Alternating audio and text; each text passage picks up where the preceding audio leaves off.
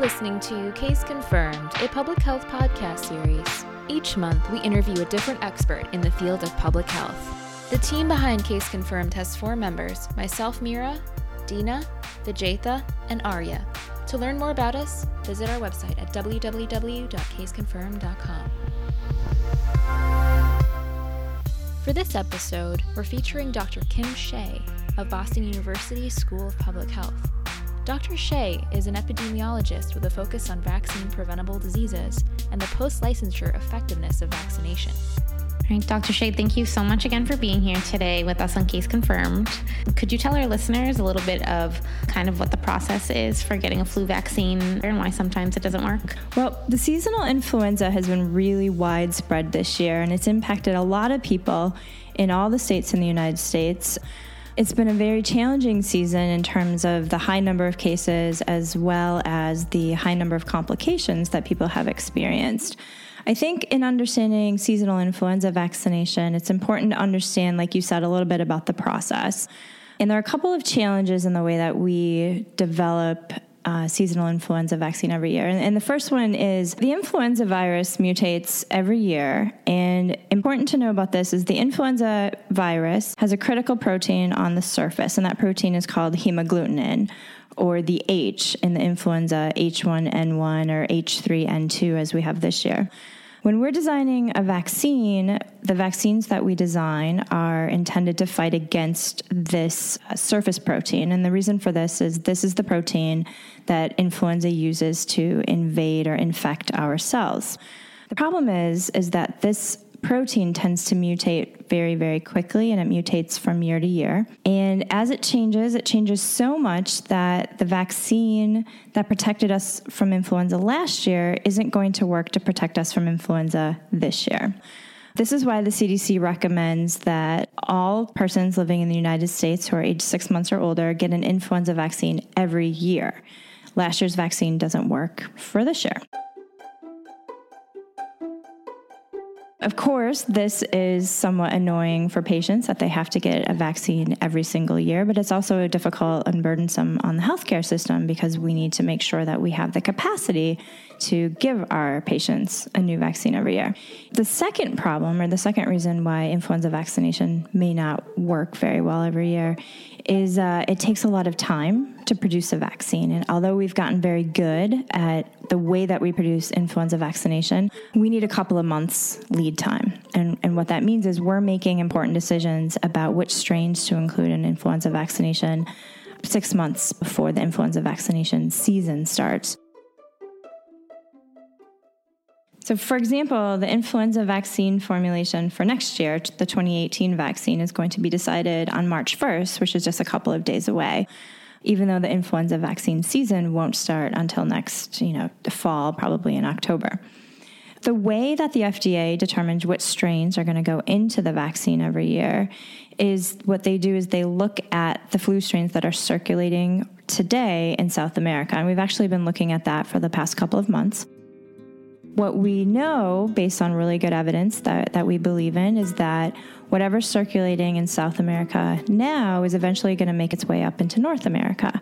And it's going to travel um, and be with us in time for next year's flu season.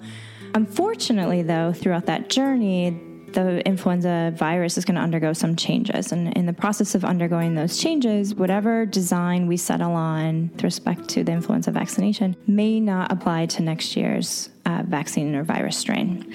So, is the FDA kind of like the I don't know, the central place where this gets decided? Or is there a network of scientists that are deciding this and everybody gets on the same page? Like, who oversees this process? So yeah, the uh, the FDA plays a critical part in the process here in the United States. And actually, what happens is before the FDA even starts their involvement, the the WHO is keeping track of the influenza viruses that are circulating around the globe at any given time. And together, the WHO and other public health experts around the country are monitoring what's going on and they're using this information to try to predict what's going to happen next year. So, here in the United States, the FDA relies heavily on surveillance data from around the world. We rely mostly on what's happening in South America because, again, those strains are going to um, travel directly up to North America. The FDA is working in conjunction with the CDC and other influenza experts to, to make these predictions. It's really interesting. I didn't know that it was tracked from South America and how it makes its way up to North America. Um, is that something that's relatively new, or has that been the case um, for as long as we've had the flu vaccine? I believe we've known for a long time uh, the uh, sort of transmission patterns of influenza. You know, a lot of influenza starts um, in the east and, and, it moves its way across the southern hemisphere, and from the southern hemisphere, moving up into the northern hemisphere. And so we, you know, with the advent of things like genetic fingerprinting and, and so on, we're able to really trace carefully exactly the origin of different influenza viruses, and, and we know where they diverged from or where they started. The third problem with influenza vaccination is that it really only works if people get it. The flu vaccine is not great, but of course, it is better than anything else that we currently have for the prevention of seasonal influenza. And this year's flu vaccine is about 30% effective. And that's against the predominant strain, which is H3N2. We believe that it's a little bit more effective even against the other less predominant strains. There's an H1N1 strain and an, some influenza B strains that are also circulating. I realize that 30% may not sound that great, but 30% is a lot better than the 0% effectiveness for people who don't get vaccinated at all. So, Dr. Shea, you kind of touched on this issue of not enough people getting vaccinated for flu. And this seems to be a problem across the board with different types of vaccinations where people hesitate because of either what they've heard from their friends, neighbors, the news, etc., about potential side effects of getting vaccinated. What do you think about people's concerns surrounding vaccination? And what would you say to them about whether um, those concerns are founded on any facts? Uh, great, Mira. Thanks for that question. Um, you're right. I think a, a, lot of people are concerned about vaccination today, and it's it's definitely a part of our conversation. I think there are two main reasons that people are choosing not to be vaccinated. And that first one is there's a group of people who are opposed to compulsory or mandated vaccination. And there's a second group of persons who, as you said, are really concerned about the potential side effects from getting getting vaccinated. And I think um, a couple of really important messages are first of all, infectious diseases themselves are, are really dangerous, and we have a tool to prevent against those. Vaccination is safe. There's a lot of evidence um, proving this over and over again. And, you know, we've been using vaccines in our uh, communities for over 100 years. Um, certain vaccines have been around, you know, for longer than that. So we know vaccines are safe. And importantly, uh, vaccines undergo very, very rigorous testing at the FDA. And even after they're licensed, vaccines undergo rigorous um, surveillance in which post licensure effectiveness is evaluated for as long as a vaccine is in use. And, and what that means is, there are many um, systems that are designed to capture any adverse events or side effects that occur as a result of vaccination. The reality is, we have identified some vaccines for which there were adverse events, and, and when this happens, those vaccines were taken off the market. As an example, rotavirus vaccine that was introduced in, in 1998 was taken off the market after less than a year because there were some side effects. And that's because our um, safety monitoring system was working really well. It did exactly what it was supposed to do. Another really important thing to remember about vaccinations is that they're effective. Vaccination is one of the most important public health interventions that we have to date. And, you know, the, the WHO predicts that about 3 billion cases of disease and 500 million cases of death have been prevented due to vaccination. What that means is before we had vaccination, we had a lot more infectious diseases in the world than we have today. So, keeping those three things in mind um, infectious diseases are dangerous, vaccines are safe and vaccines are effective against infectious diseases, the best thing a person can do to protect themselves against vaccine preventable diseases that are still circulating in our community is to get vaccinated. Thank you for the summary of the benefits of vaccination. A lot of people take public health for granted, I think, because nobody wakes up in the morning and says, Oh my gosh, I'm so glad I don't have smallpox today but it's very easy to recognize when a doctor has helped you or something like that. So I think it's great that you highlighted the benefits. And I just wanted to find out, given all of these advantages to vaccination, why there's a minority of the population that's opposed to it, and um, if you can describe their reasoning for their opposition. So, the community of persons who are uh, concerned about or what we call vaccine hesitant. So, there are people who are afraid of vaccinations either for their children or for themselves for various reasons. I think that population is very heterogeneous. And as more and more research has been done in, in recent years, we're getting a much better understanding of sort of who these people are. And so there's a group of persons who are um, seeking actively new information about vaccines. And when you ask them for the first time, as new parents, for example, um, are you going to vaccinate your child? They sort of have a, an immediate response to say, I don't know, should I? And, and, it's not really because they're opposed, it's because they're new parents and they have a new child and, and, and they have a lot of decisions that they need to make right away. And, and they're wondering, what if I make the wrong decision? And these people are really interesting because um, this group of persons who they're just not sure they're actually seeking information and, they are relying on public health professionals to give them correct information because there's a lot of misinformation that's out there. And I think these people, again, are really interested in seeking out information and learning from us. I'm a relatively new parent. I have two little kids at home, a two year old and a five year old. And I remember um, I have been teaching and, and studying vaccination for a long time. But it wasn't until I started having my own children and entered a community of people who have little itty bitty kids at home that I really started to understand these parents are just afraid of making the wrong decision for their children. So then, kind of switching gears a minute, there's another population of people who are staunchly opposed to vaccination. And these persons are opposed for different reasons. Um, they honestly believe, beyond a reasonable doubt in their minds, that vaccinations cause more harm than good. And they are more concerned about side effects or other things that might happen as a result of vaccination. And you know what's interesting about about this group of people is they've been very very vocal. And that has been a bit problematic in the vaccine world because they're so vocal that a lot of people who aren't sure, they're seeking out information and they're getting a lot of or hearing a lot of information from this very, very vocal contingent of people who are very opposed to vaccination. Now, in, in understanding um, some of the heterogeneity about why some people do and, and, do not accept vaccination, I think that is ultimately what we need to be able to design our interventions to figure out how to how to solve this problem. So, as we learn more about some of the reasons why people are um, opposed to vaccination, it gives us some new opportunities to really design the best interventions in order to promote vaccination. Because, as I said before, we know that vaccination um, is one of the best public health interventions we have to prevent infectious diseases. You know, it's interesting to think a little bit about the origins of vaccine hesitancy in the United States. And I think a lot of people don't realize that this is not a new phenomenon. This has existed since the advent of vaccination. And, and so if you think back to the late 1700s when um, Edward Jenner was the first person to do experiments related to smallpox vaccination, he was not widely accepted in his community. Actually, people were somewhat horrified that he was deliberately infecting people with, with something called cowpox, which was a, a cousin of smallpox.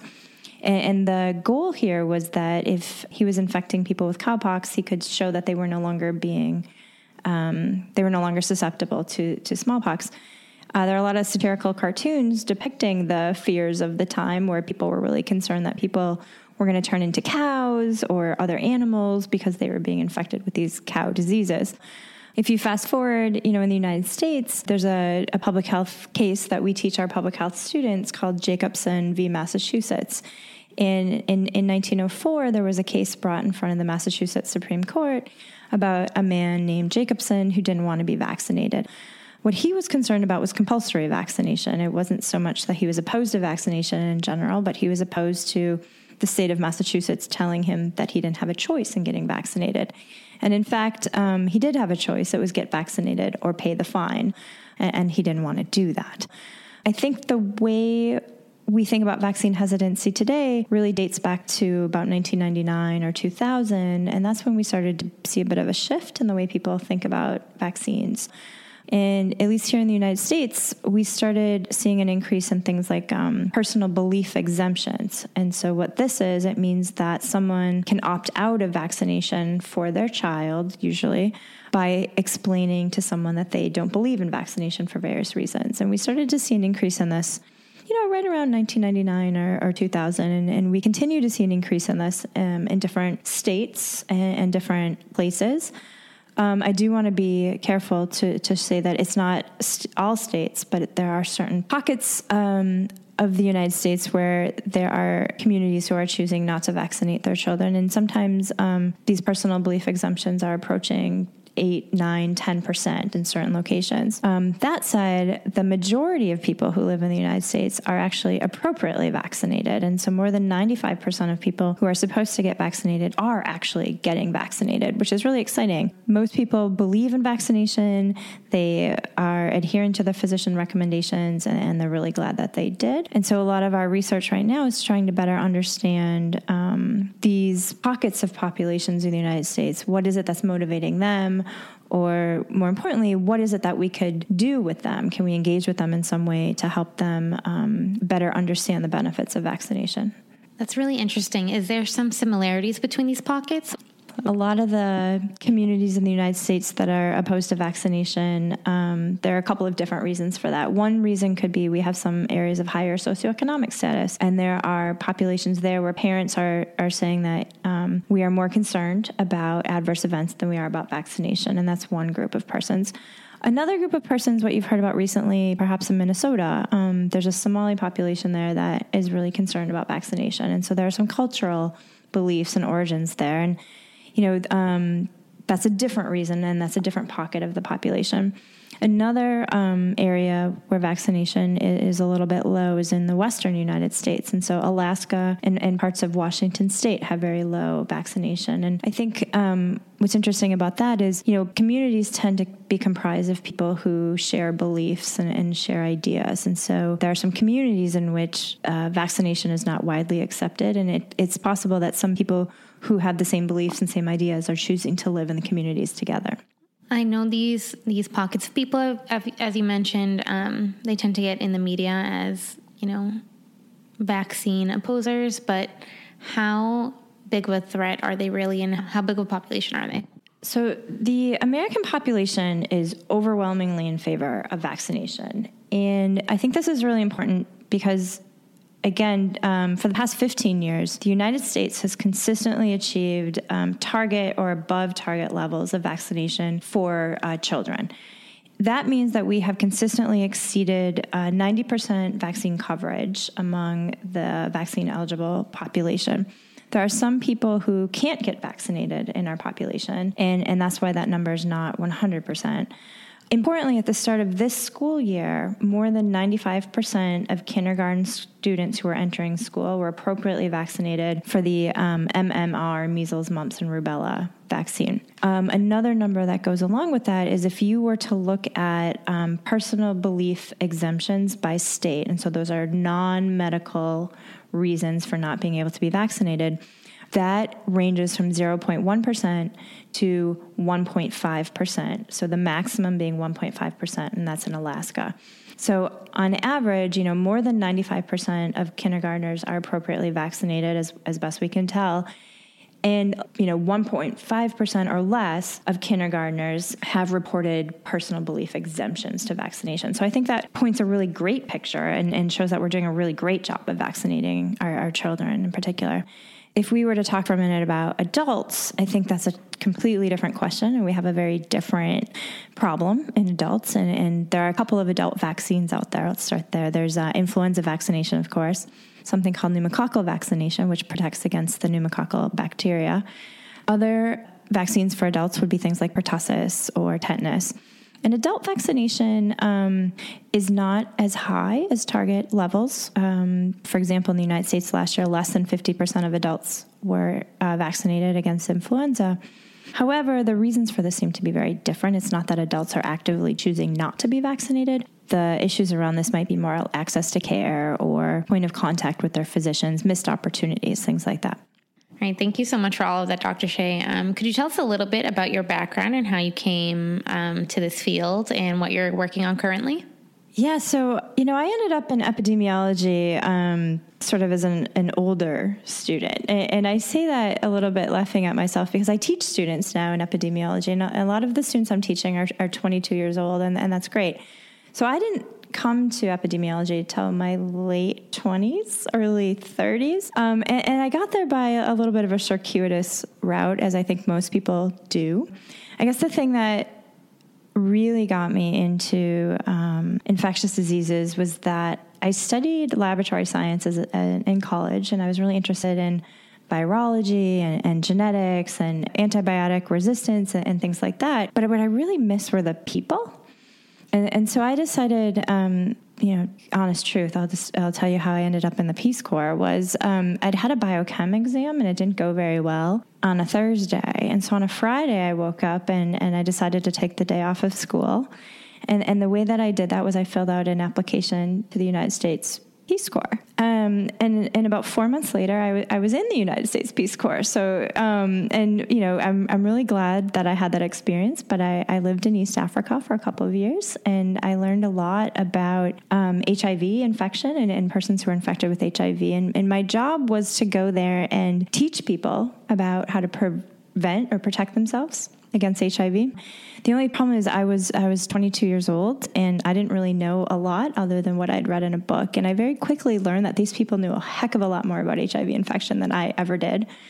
And so my, my focus really switched to trying to get a better understanding of what would help um, the situation where, where I was living at the time. And I realized then and there that I needed to take what I was good at which was um, numbers and, science, and, and, I needed to put that to a to a better use with people, so not just in the laboratory. So eventually, I made my way back to the United States, and I landed in Boston.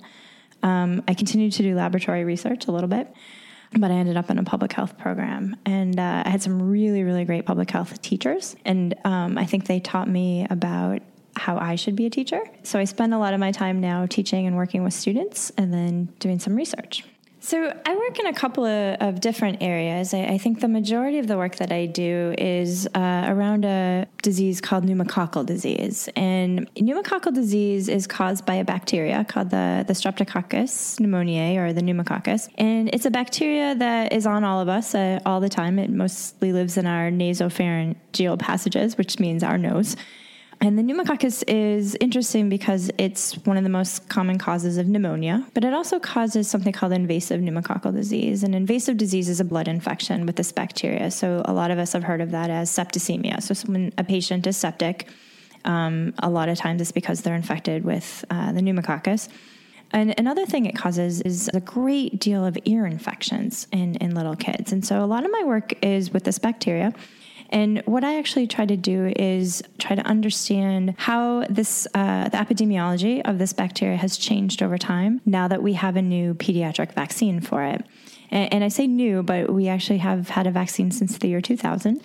So, a new vaccine formulation came on the market in um, 2011. And so, what I do is post licensure evaluation of uh, population impacts of the pneumococcal vaccine. And, and what we're trying to understand um, are a couple of different things. One, what kind of selective pressures has vaccination imposed on the bacteria? So, for example, um, similar to other viruses that you've probably heard of, uh, HPV, for example, uh, is caused predominantly by four um, strains. And similarly, the pneumococcus, there are more than 100 strains known, but about 10 or 20 strains cause the majority of disease. And so, my work is in trying to understand now that we vaccinate against a bunch of strains, what has happened to the other strains? Have they gone up over time? Have they gone down over time? Are they causing new manifestations of disease? Um, have they switched the age group in which they um, are most prevalent?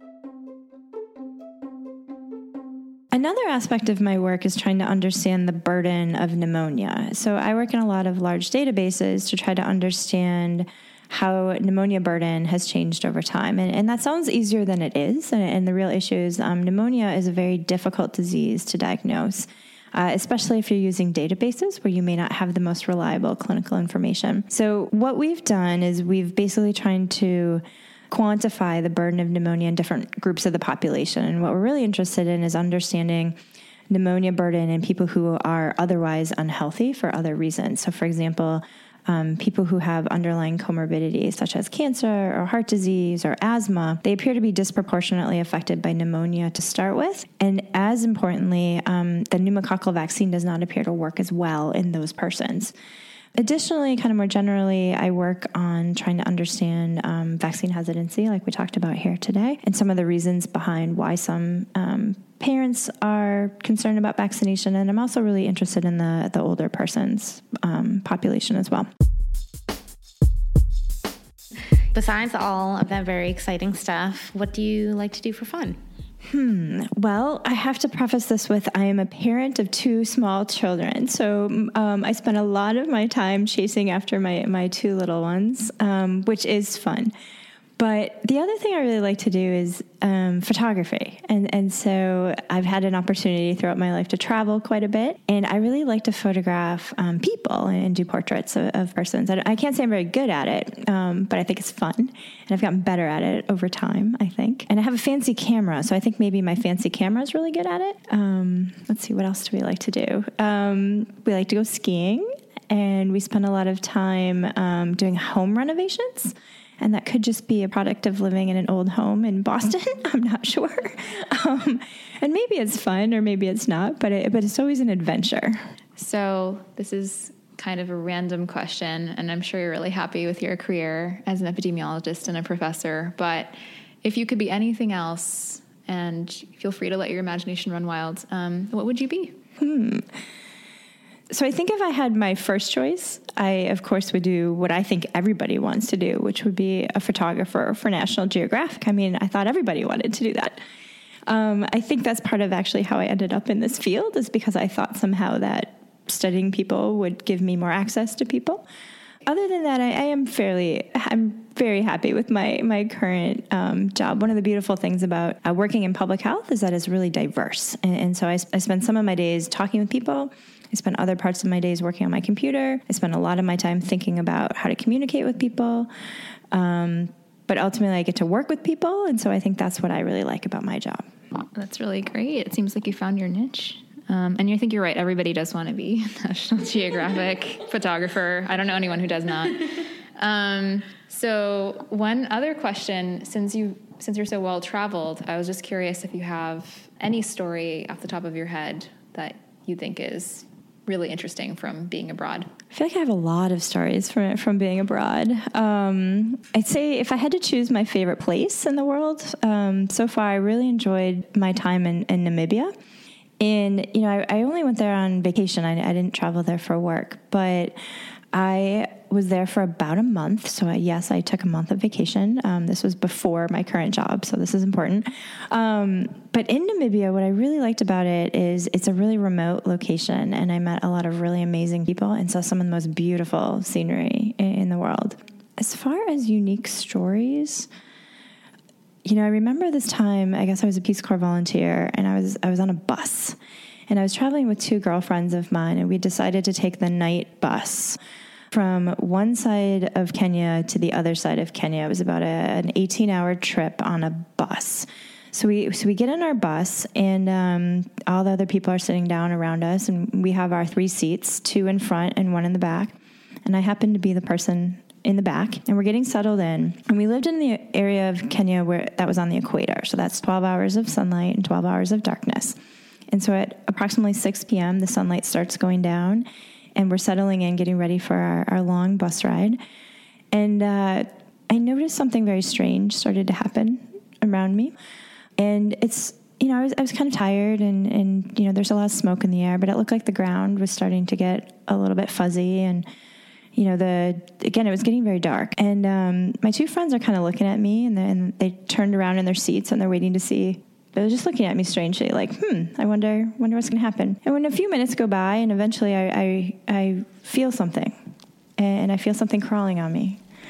And, and I was like, oh, that's weird. And I go to flick it off. I'm living on the equator after all. And after a few minutes, I, I realize, as my friends are waiting for me to realize this, that I am surrounded by hundreds, maybe thousands uh, of cockroaches. They're all around me. Uh, they're on the floor, they're on the seats, and, and, they're coming out for their night. It's their nocturnal activity, and they're coming out. And sure enough, they're all around us, and, and nobody around me is upset by this, which I thought was really strange. Anyway, they did eventually retreat. Um, they were only out for about 15 minutes or so.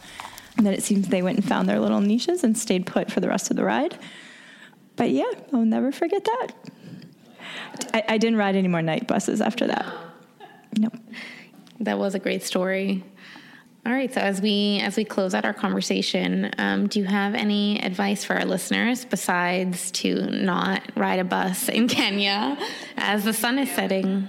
Um, yeah, you know, I, I think I often wear a hat where I'm talking with a lot of people who are just getting into the field of public health, and I, think if I were um, you know, the piece of advice that I like to give to them is you, you have to find the thing that you're really, really passionate about. And in public health, there are a lot of different things. Um, you can get involved with infectious disease, but you can also get in, involved with maternal and child health or global health or maybe you're more of a numbers person, maybe you're more of a policy person, whatever it would be. You, find the thing that you're passionate about, and then you have to find the thing that you're good at.